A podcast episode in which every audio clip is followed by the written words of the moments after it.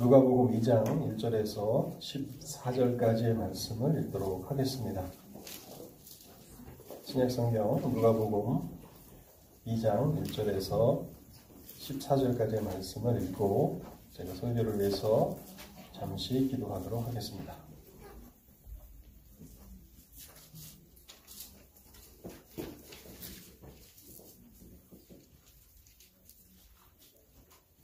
그때에 가이사 아구수도가 영을 내려 천하로 다 호족하라 하였으니 이 호족은 구레뇨가 수리아 총독이 되었을 때에 처음 한 것이라. 모든 사람이 호족하러 각각 고향으로 돌아가매 요셉도 다윗의 집 족속이므로 갈릴리 나사렛 동네에서 유대를 향하여 베들레헴이라 하는 다윗의 동네로 그 약혼한 마리아와 함께 호적하러 올라가니 마리아가 이미 잉태하였더라. 거기 있을 그때에 해산할 날이 차서 첫 아들을 낳아 강보로 싸서 구유에 누였으니 이는 여관에 있을 곳이 없음이더라. 그 지역의 목자들이 밤에 밖에서 자기 양떼를 지키더니 주의 사자가 곁에 서고 주의 영광이 그들을 두루 비춤에 크게 무서워하는지라. 천사가 이르되 무서워하지 말라. 보라, 내가 온 백성에게 미칠 큰 기쁨의 좋은 소식을 너희에게 전하노라. 오늘 다윗의 동네에 너희를 위하여 구주가 나셨으니 곧 그리스도 주시니라. 너희가 가서 강보에 쌓여 구유에 누워 있는 아기를 보리니 이것이 너희에게 표적이니라 하더니 호련히 수많은 천군이 그 천사와 함께 하나님을 찬송하여 이르되 지극히 높은 곳에서는 하나님께 영광이요 땅에서는 하나님이 기뻐하신 사람들 중에 평화로다 하니라 아멘. 잠시 설교를 위해서 기도하도록 하겠습니다. 자비로우신 하나님 아버지 오늘도 복된 날을 허락해 주시고 특별히 오늘은 우리 주님의 이 땅에 오심을 기념하며 저희들이 많은 찬송과 또 감사로 하나님 앞에 돌려드리는 그런 특별한 예배로 나아갑니다. 하나님, 우리의 마음 가운데 말씀을 허락하여 주시옵소서. 그리스도의 이 땅에 오심이 어떤 의미가 있는지, 그리고 우리가 어떠한 은혜를 힘입고 살아가고 있는지를 깨닫게 하여 주실 때에 하나님 우리의 심령 가운데 기쁨과 감사함이 넘쳐나게 하여 주옵소서. 우리의 마음이 그리스의 오심을 생각하면서도 마음이 메말라 있지 아니하도록 하나님 긍휼을 베풀어 주옵소서. 마르지 않는 샘과 같이 우리의 심령 가운데 항상 주님의 은혜가 흘러 넘치도록 역사하여 주시옵소서. 그래서 하나님의 사람들로서 이 땅을 살아가며 또 우리의 삶을 통해서 하나님께서 역사하시고 하나님의 뜻을 이루어 나아가시는 그러한 놀라운 일들이 우리에게도 경험되게 하옵소서. 부족한 종 말씀을 증거하기 위해서 단에 섰사오니 이 시간에도 성령으로 함께하여 주셔서 하나님의 진리만을 증거할 수 있도록 역사하여 주옵소서. 이 시간을 주의 성령께 온전히 의탁하올 때에 이 모든 말씀 우리 주 예수 그리스도의 이름으로 기도하옵나이다. 아멘. 예수 그리스도의 탄생에 대한 이 이야기는 마태복음과 누가복음에만 기록이 되어 있습니다. 근데 마태와 누가복음에는 약간의 그 기록의 차이가 있는데요. 먼저 마태복음은 유대인들을 위해서 쓰여진 서신이라는 것을 생각하면 마태복음을 이해하는데 더 어, 이해가 깊어질 수 있습니다.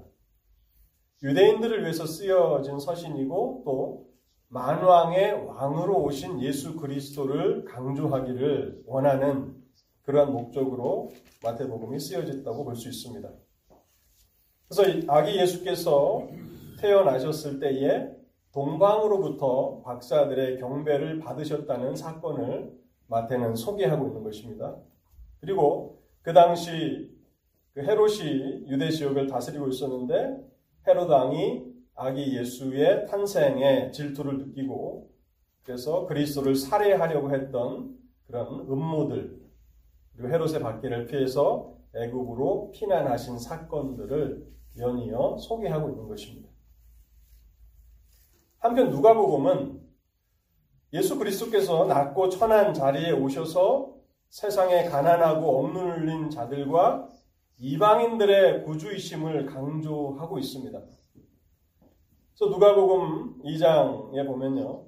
시므온이 이렇게 얘기를 하는데 2장 30절 32절 제가 읽어보겠습니다. 내 눈이 주의 구원을 보았사오니 이는 만민 앞에 예비하신 것이요 이방을 비추는 빛이요라고 말하고 있습니다. 무엇보다도 예수 그리스도께서 이방을 비추는 빛이시라고 하는 빛이시라는 사실을 강조하고 있는 것입니다. 그것과 함께 누가복음은 우리 주님께서 태어나셨을 때 여관에 머물 곳이 없었다. 그래서 빈방을 구하지 못하셨고 마국간에서 나셨고 고유에 누우셨음을 강조하고 있습니다. 그리고 동방 박사들로부터의 경배가 아니라 그 당시 비천한 자들로 여겨졌던 목자들의 경배를 받으셨음을 덧붙이고 있는 것입니다. 저는 오늘 누가복음 2장 말씀을 통해서 베들레헴에 오신 예수님, 베들레헴에 오신 주님이라는 제목으로 하나님의 진리를 여러분들과 함께 생각해 보고자 합니다. 첫 번째는요, 하나님의 아들이 이 땅에 오신 시간에 대한 것입니다. 시간. 주님이 이 땅에 오신 시간을 우리가 좀 생각해 보겠습니다. 1절은 이렇게, 누가복음 2장 1절은 이렇게 시작합니다. 그때에 가이사 아구수도가 영을 내려 천하로 다 호족하라 하였으니 그때에 이 당시는 제정 로마 시대의 첫 번째 황제였던 가이사 아구수도가 다스리던 때였고 가이사 아구수도가 천하에 다 호족하라는 영을 내렸을 때에 우리 주님께서 베들레헴에 나셨다고 쓰고 있습니다. 이 로마 황제가 로마 제국 전역에 걸쳐서 인구 조사를 명령했는데 그것은 아마도 세금을 징수하는 것과 또 군사적인 징집을 원활하게 하기 위한 목적으로 보입니다. 이 사람의 이름이 가이사 아구수도인데요. 이 가이사 그리고 영어로는 시저 어거스터스라고 이렇게 얘기하는데 시저라는 말을 더 아마 우리가 많이 들었고 익숙할 것입니다.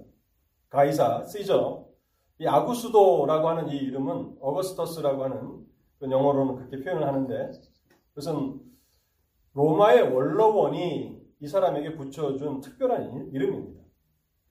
아우구스도라고 하는 그 뜻은 존귀한 자라는 의미인데 로마가 시민 전쟁으로 인해서 무질서해졌을 때에 이 가이사가 그 질서를 바로 잡았고 그 공적을 인정해서 원로원이 그에게 붙여준 이름입니다. 그리고 이제 이 가이사 아구스도 이후에 모든 로마 황제들은 시저라고 가이사라고 이렇게 불리죠. 이 사람은 가이사 아구스도는 탁월한 행정가로 알려져 있습니다. 그래서 제국을 잘 통치해서 로마 제국의 평화를 가져왔습니다. 그래서 우리가 로마의 평화를 알죠. 그 당시 로마 제국 내에 안정이 되어 있었고 평화가 있었던 것을 압니다. 그러나 이 사람 또한 로마 황제인 자신을 신이라고 주장하면서 로마 제국 안에 있는 사람들에게 황제 숭배를 강요하기도 한 인물이기도 합니다. 그는 스스로를 신이라고 칭하며 자신이 온 세상의 주권자라고 생각합니다. 그런데 누가복음은 그 역시도 하나님의 섭리 안에서 하나님의 구원의 계획을 성취시키는 하나의 도구에 불과하다는 사실을 강조하고 있는 것입니다. 그는 제국을 잘 다스리기 위해서 인구 조사를 명령했지만 그것은 하나님께서 가이사 아구스도를 통해서 이루신 일입니다. 왜냐하면 하나님의 아들이 유대 땅 베들레헴에서 태어나실 것이라는 구약의 예언을 성취하시기 위해서 하나님께서 로마 황제의 마음을 움직이셨던 것입니다. 우리가 지난, 지난, 지난 시간에 미가서 5장 말씀을 생각해 보지 않았습니까? 하나님의 아들이 땅에 오실 때에 하나님은 이미 그분이 태어나실 장소를 정하셨습니다. 그래서 하나님의 아들이 베들레헴에 탄생하시기 위해서 하나님께서는 로마 황제를 움직이신 것입니다.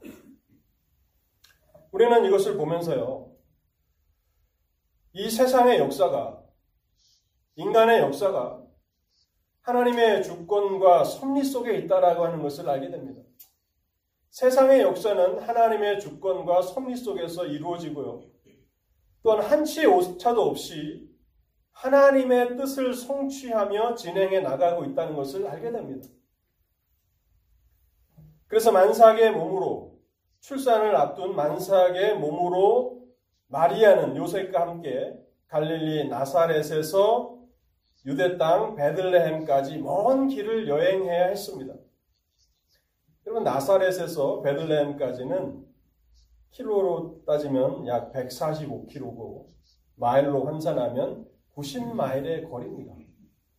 그 당시 교통수단이 발달하지 않은 그 당시에 이 거리를 여행한다는 것은 얼마나 큰 어려움이 있었겠습니까? 또 지난주 그 최사모님 장례식에 참석하기 위해서 켄터키까지 갔다 왔는데 참 멀더라고요. 왕복 한 쉬는 시간까지 합치면 한 14시간 정도 되는데 그 피로감이 어저께까지 이렇게 하루 이틀 이렇게 잠을 자도 풀리지가 않고 굉장히 피곤하더라고요. 먼 거리. 근데 저는 뭐 자동차라고 하는 편리한 수단을 타고 이렇게 이동하지 않았습니까? 그 당시는 가난했던 요셉과 마리아는 걷든지 아니면 기껏해야 뭐 나귀를 타고 움직였을 텐데 그 고난이 얼마나 심했을까를 생각해 봅니다. 그런데 메시아 그리스도 하나님의 아들은 나사렛이 아닌 베들레헴에서 나셔야 했기 때문에 만삭의 몸을 하고서 마리아는 먼 곳까지 여행해야 했다는 것입니다. 여러분 우리는 우리의 삶의 일상이 매우 평범하다라고 생각을 하지 않습니까? 특별한 일이 일어나지 않는다. 그래서 어떤 분들은 매일매일 반복되는 일상이 지루하다, 무료하다라고 생각하실 수 있습니다. 그런데 여러분, 우리의 평범한 일상이 하나님께서 하나님의 역사를 이루어 나가시는 섭리의 현장이라는 사실을 우리는 인식해야 하는 것입니다. 마리아가 먼 길을 여행하는 그 불편함을, 그 고나, 고단함을 경험했는데 그것은 아무 의미도 없는 일이 아니었습니다. 하나님이 정하신 그 약속대로 하나님의 아들이 이 땅에 오시기 위해서 그들이 비록 나사렛 출신이지만 베들렘까지 나아가야 했다는 사실입니다.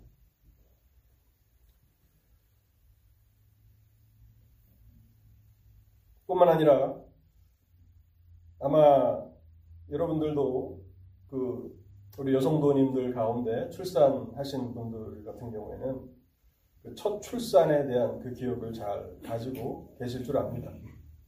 저도 첫 아이가 태어났을 때 그 밤, 그 일어났던 사건들이 어, 제 머릿속에 여전히 어, 기억으로 남아 있는데요.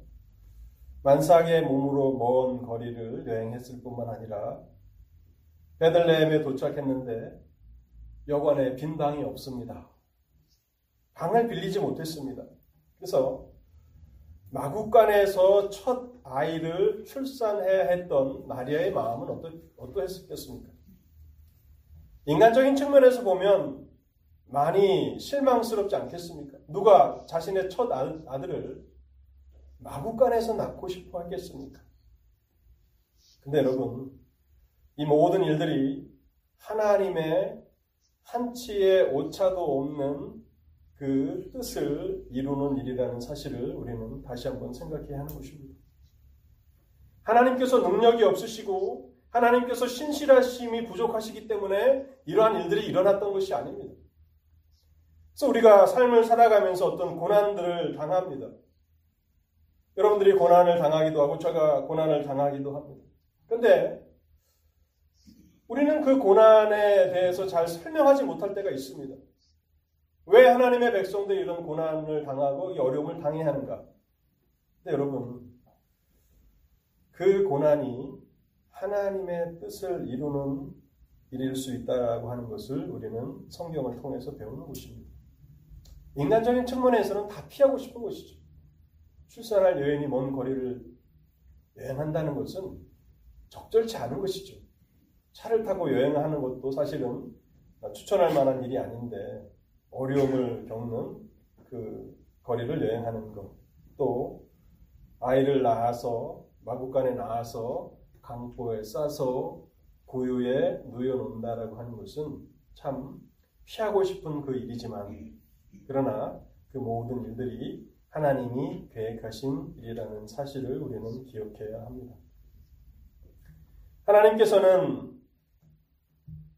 예수 그리스도께서 이 땅에 태어나셔야 하는 가장 적절한 시간을 아셨습니다. 그래서 갈라디아 4장 4절은 이렇게 했습니다. 때가 참에 하나님이 그 아들을 보내사 여자에게 나게 하시고 율법 아래 나게 하신 것은 하나님이 정하신 그 정확한 시간에 그 정확한 때에 예수 그리스도는 이 땅에 오신 것입니다.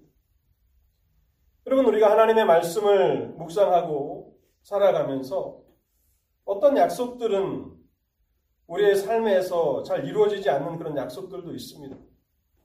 또 여러분들이 기도하시는 분들이라면 오랫동안 하나님 앞에 기도하며 간구하는데 그 기도가 응답되지 않을 때도 있습니다. 그러나 여러분 실망하지 마십시오.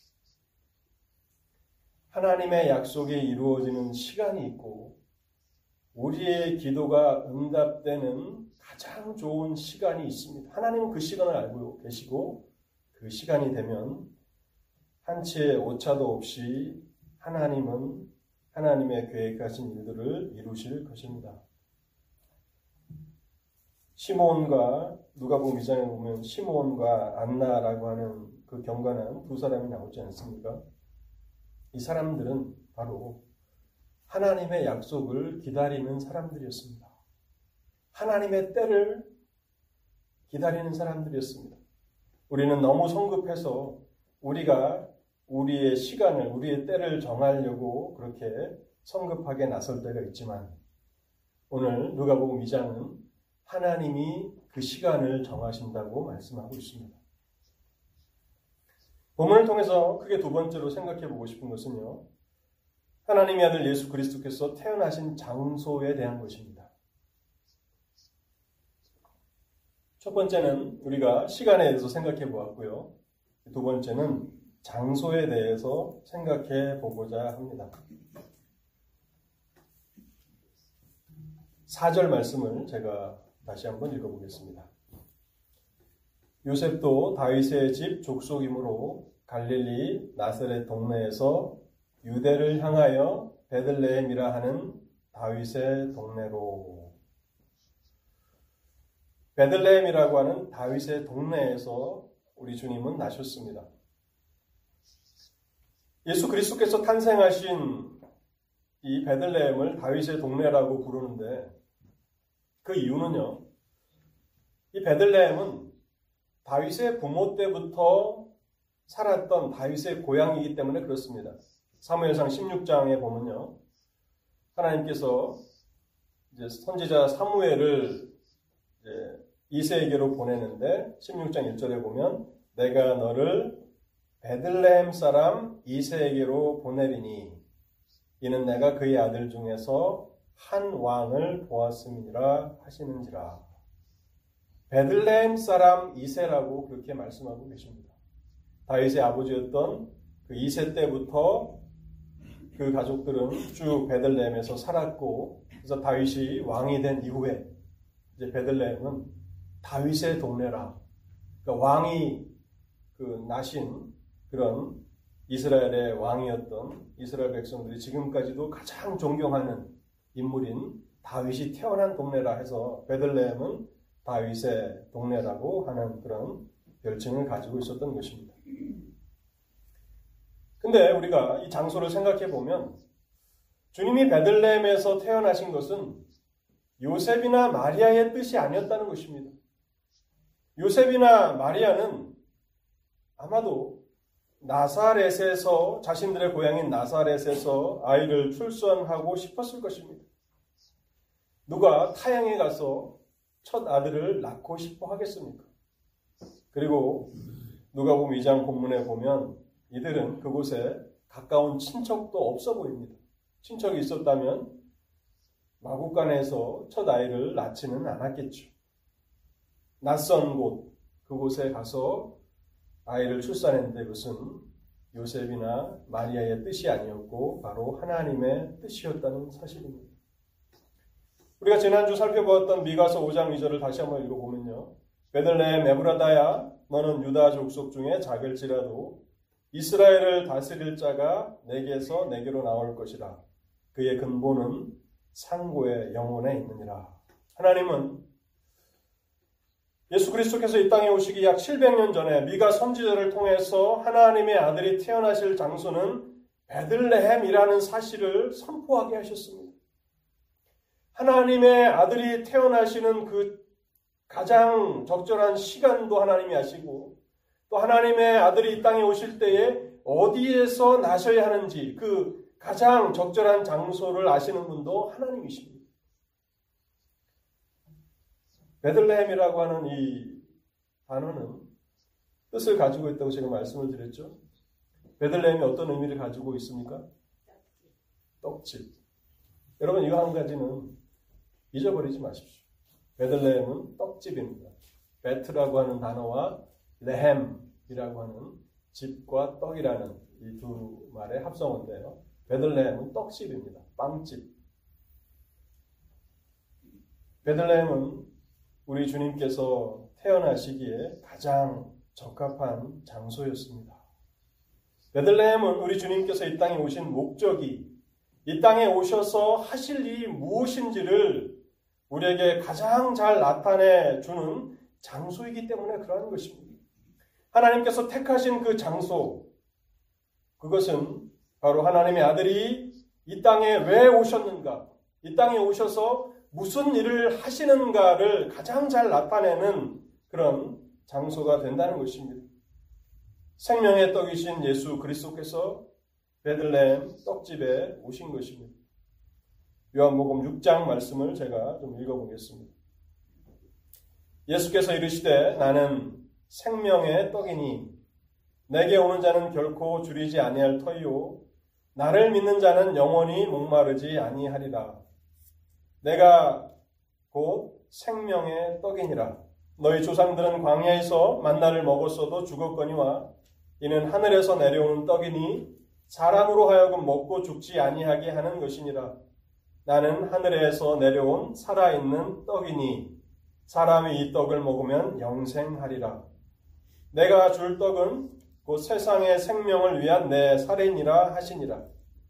이것은 하늘에서 내려온 떡이니 조상들이 먹고도 죽은 그것과 같지 아니하여 이 떡을 먹는 자는 영원히 살리라. 주님의 말씀 가운데 내가 떡이라고 하는 이 말씀을 얼마나 여러 차례 반복해서 하고 계십니까? 주님이 이 땅에 오신 것은 섬김을 받으려 오신 것이 아닙니다. 우리에게 양식을 주시기 위해서, 우리에게 생명의 떡을 주시기 위해서 이 땅에 오셨다고 말씀하고 있는 것입니다. 우리는 하나님께서 얼마나 신실하신 하나님이신가 하는 것을 우리는 알게 됩니다. 오늘 여러분들이 이 강단에 올라오셔서 하나님의 말씀을 읽어 주셨는데요. 구약에서부터 사실은 어, 구약에 나타난 그리스도의 탄생하심에 대한 그 본문들은 더 많이 있습니다. 그래서 어, 제가 바라기는 내년 하나님께서 또 성탄 찬양 예배를 허락해 주시면 더 많은 분들이 성경 읽기에 자원하시면 좋겠어요. 자원하셔서 어, 성경을 읽어주시면 참 좋겠는데 어, 그 많은 예언들, 예언의 말씀들이 사실은 한치의 오차도 없이 다 성취되었다라고 하는 것을 알게 됩니다. 하나님은 약속에 신실하신 하나님이십니다. 우리는 자주 오래 기다리지 못합니다. 인내하지 못하기 때문에 하나님 앞에 불평도 하고 원망도 하고 낙심도 하고 절망도 합니다. 그러나 하나님은 하나님의 약속이 이루어지는 시간도 아시고 또 어떻게 이루어져야 하는지 그 방법도 정하십니다. 그래서 우리는 항상 하나님의 모든 약속들은 이루어질 것이라고 하는 그런 확신 가운데 있어야 합니다. 우리의 몸은 날마다 살기 위해서 떡을 필요로 합니다. 오늘 아침에도 여러분들이 아침 식사를 하셨을 겁니다. 또 우리가 예배를 마치면 여러분들이 사랑과 정성으로 준비하신 또 음식을 나누며 어, 그렇게 즐겁게 교제를 할 것입니다. 우리 몸은 양식을 필요로 합니다. 그래야 우리 몸은 건강을 유지하고 살 수 있기 때문에 그렇습니다. 내가 생명의 떡이다 라고 말씀하시는 주님의 말씀의 의미는 무엇입니까? 우리의 영혼이 그리스도가 필요하다는 것입니다. 날마다 우리의 몸이 양식을, 음식을 필요로 하는 것처럼 우리의 영혼은 그리스도가 필요하다라고 하는 그 사실을 이곳에서 깨우쳐 주고 계시는 것입니다. 떡을 먹고 우리 몸이 건강해지고 힘을 얻는 것처럼 날마다 그리스도를 먹어야 한다고, 날마다 그리스도가 우리의 삶에 필요하다라고 하는 사실을 강조하고 있는 것입니다. 재미있는 것은 요한복음 6장에서는요. 생명의 떡을 먹으라고 말씀하시는데 이 말씀은 곧 예수를 믿는 것을 말하는 것입니다. 믿는 것을 예수를 믿는 것을 예수를 먹는 것이다라고 그렇게 어, 설명을 해 주시고 계시는데요. 예수님의 말씀을 듣고 있었던 유대인들 가운데서 예수님께 이렇게 요청한 사람들이 있었습니다. 우리에게도 이 떡을 주십시오. 내가 생명의 떡이라고 얘기하니까 유대인들이 듣고 있다가 우리에게도 그 떡을 주십시오. 요한복음 6장 34절인데요. 그들이 이르되 주여 이 떡을 항상 우리에게 주소서. 그런데 여러분 안타깝게도 이 사람들은 생명의 떡을 먹지 못했습니다. 생명의 떡을 맛보지 못했습니다. 왜냐하면 그들은 주님을 믿지 않았기 때문이라고 요한복음은 쓰고 있습니다. 요한복음 6장 63절과 64절을 제가 한번 읽어보도록 하겠습니다. 요한복음 6장 63절과 64절입니다. 주님께서 하신 그 말씀을 그들은 오해하였고 살리는 것은 영이니 육은 무익하니라 내가 너에게 이른 말은 영이요 생명이라. 그러나 너희 중에 믿지 아니하는 자들이 있느니라. 예수를 믿지 않는 자들은 이 생명의 떡을 먹을 수 없다고 말하는 것입니다. 예수를 믿는 것, 그것이 이 생명의 떡을 먹는 방법이라고 말씀하고 계시는 것입니다. 그래서 날마다 예수를 우리가 믿고 예수 그리스도가 우리의 영혼을 위한 양식임을 알고 그래서 그 그리스도를 구하고 찾으며 나아가는 자들에게 주님께서는 이 생명의 떡을 주신다고 말씀하고 있습니다. 그뿐만 아니라 주님께서는 이 떡을 먹는 자는 영원히 죽지 아니하리라고 말씀하고 있습니다. 이미 구약의 모든 약속들을 예수 그리스도는 성취하셨습니다. 미가의 약속을 미가를 통해서 하신 그 예언의 말씀을 성취하셨는데 예수님께서 하신 이왕복음에서 하신 생명의 떡을 떡인 나를 먹는 자는 영원히 죽지 아니하리라. 이 약속 또한 진리라고 하는 사실을 변치 않는 사실이라는 것을 우리는 깨닫게 될 것입니다. 사랑하는 성도 여러분, 여러분의 영혼이 예수 그리스도를 날마다 필요로 하고 있다는 사실을 여러분들은 인식하고 살아가십니까? 날마다 그리스도를 구하며 찾으며 살아가고 계십니까?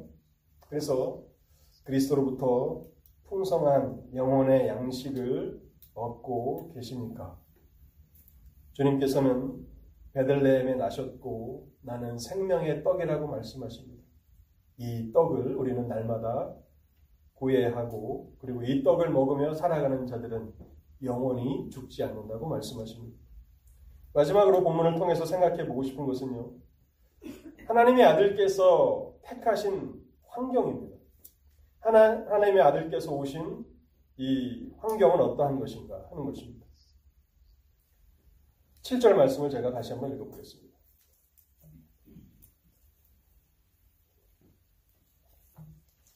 첫 아들을 낳아 강포로 싸서 고유에 누었으니 이는 여관에 있을 곳이 없음이러라. 첫 아들을 낳아 강포로 싸서 구유에 누었으니 이는 여관에 있을 곳이 없음이러라. 요셉과 마리아는 고향과 고향인 나사렛을 떠나서 멀리 베들레헴까지 여행했는데 그들은 낯선 곳에서 빈 방도 구할 수가 없었습니다.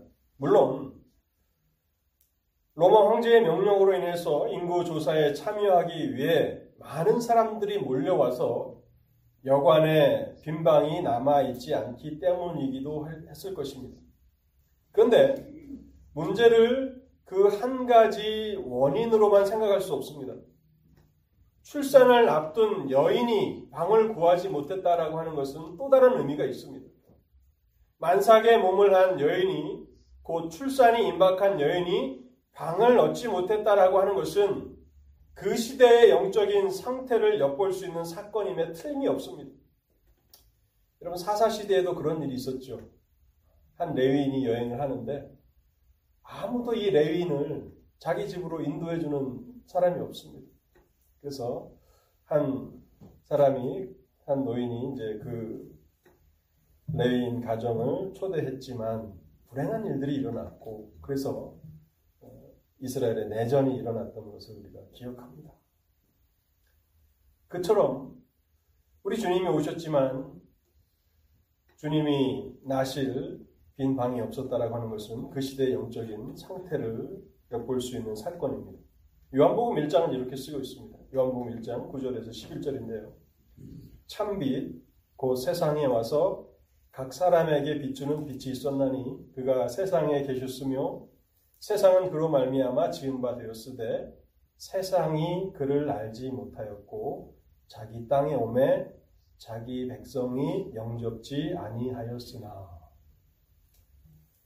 왕이 오셨는데 창조주가 오셨는데 창조주께서 또 왕이 자기 땅에 오셨는데 아무도 영접하지 아니하였다라고 말씀하고 있는 것입니다. 그래서 주님께서는 마국간에서 태어나시고 또 강보에 쌓여 고유에 누워 계셨던 것입니다. 근데 누가 보면 이것을 표적이라고 그렇게 설명하고 있습니다. 12절 말씀인데요. 누가 보면 2장 12절 너희가 가서 강보에 쌓여 구유에 누여 있는 아기를 보리니 이것이 너희에게 표적이니라 하더라. 이 표적이라는 말은 사인이라는 그런 뜻입니다. 우리가 신호등을 사인이라고 그러죠. 트래픽 사인이라고 그런 것처럼 이 표적은 사인이라는 그런 뜻입니다.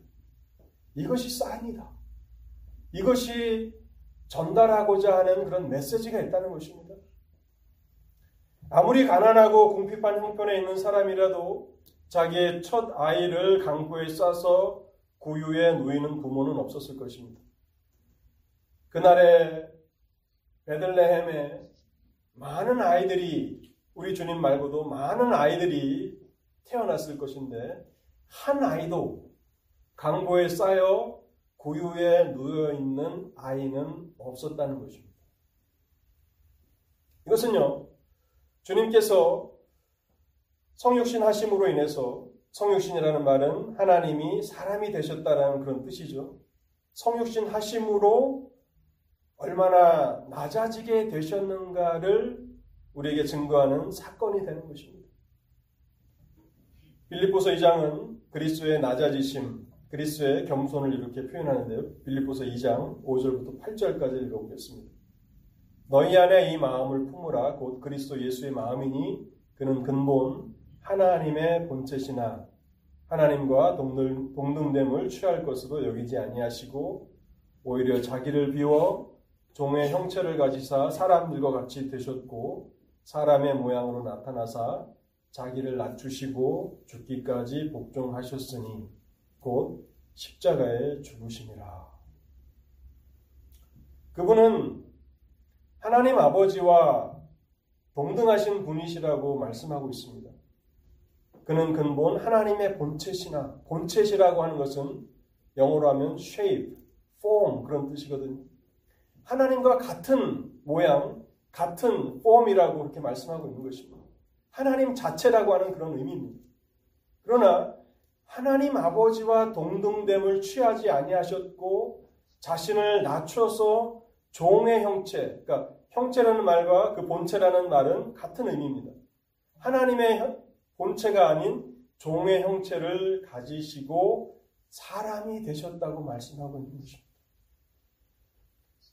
이분은 고유에 누워 계신 이분은 하나님과 영광과 권능과 존귀에 있어서 동등하신 분이신데 이 땅에 오셔서 지극히 낮아지셨다라고 말씀하고 있는 것입니다. 왜 주님은 이처럼 자기 자신을 낮추시고 자기 자신을 겸손케 하셨습니까? 고린도서 8장 9절은 이렇게 말합니다. 우리 주 예수 그리스도의 은혜를 너희가 알거니와 부요하신 이로써 너희를 위하여 가난하게 되심은 그의 가난함으로 말미암아 너희를 부요하게 하려 하심이라. 그 자신의 부유와 그 자신의 영광을 다 버리시고 낮아지신 것은 죄로 말미암아 비천하고 또 곤고하고 고난 가운데 있는 우리를 부유하게 하시기 위함이라고 말씀하고 있는 것입니다. 그리고 주님께서 택하신 그 초라한 환경은 바로 그분이 죄로 말미암아 절망적이고 비천한 처지에 놓여 있는 하나님의 백성들의 구주이시라는 사인인 것입니다. 하나님의 은혜가 없는 인간, 범죄한 인간이 얼마나 비참하고 얼마나 공핍하고 얼마나 가련한 상태에 있습니까? 그들의 구주가 되시기 위해서 하나님의 아들이 이 땅에 오셨다라고 하는 사실을 우리에게 나타내 주고 있는 것입니다. 그런데 그리스도의 낮아지심은 이것이 전부가 아닙니다.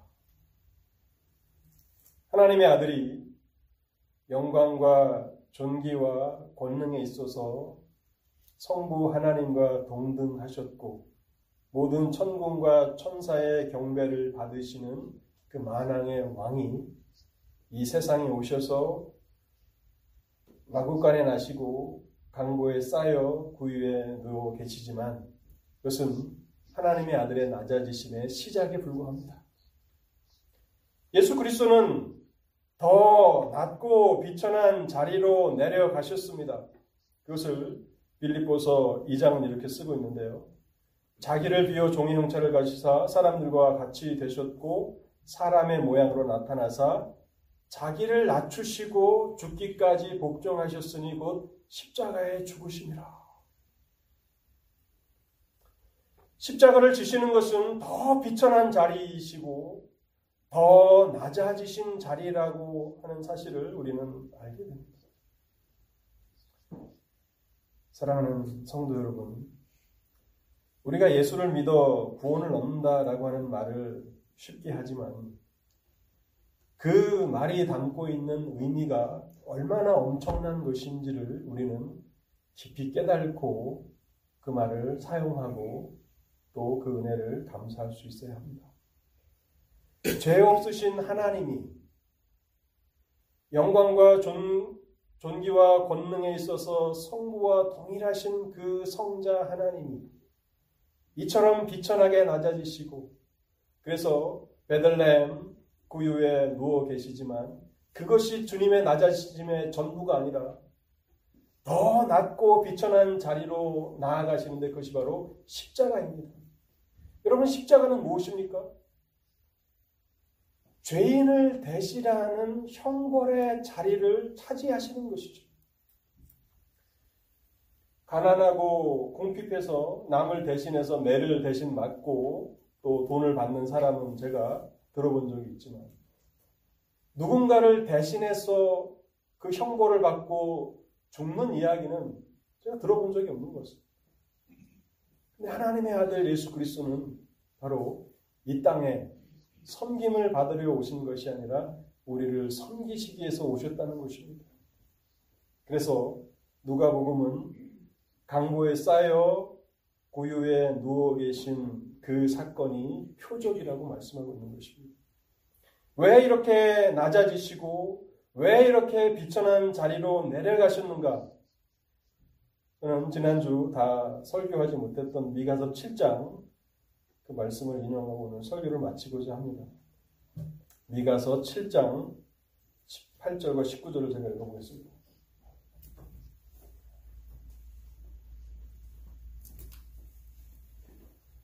미가서 7장 18절과 19절입니다.